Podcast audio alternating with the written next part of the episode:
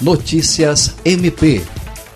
O Ministério Público do Estado do Acre ingressou com ação civil pública contra o município de Tarauacá por manter um cemitério clandestino na cidade.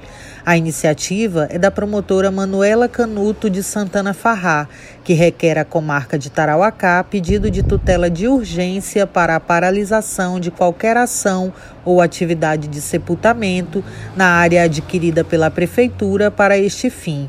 O Ministério Público pede a responsabilização do município pelas normas que tutelam o meio ambiente, colocando em risco a saúde da coletividade e o equilíbrio do meio ambiente, que seja dimensionado o dano moral coletivo. Pede também a concessão de tutela antecipada para proibir o sepultamento de corpos de vítimas fatais, sob pena do pagamento de multa diária e ainda a condenação da gestão municipal ao pagamento de indenização por danos causados ao meio ambiente e aplicação de multa no valor de 100 mil reais. Andréia Oliveira, para a Agência de Notícias do Ministério Público do Acre.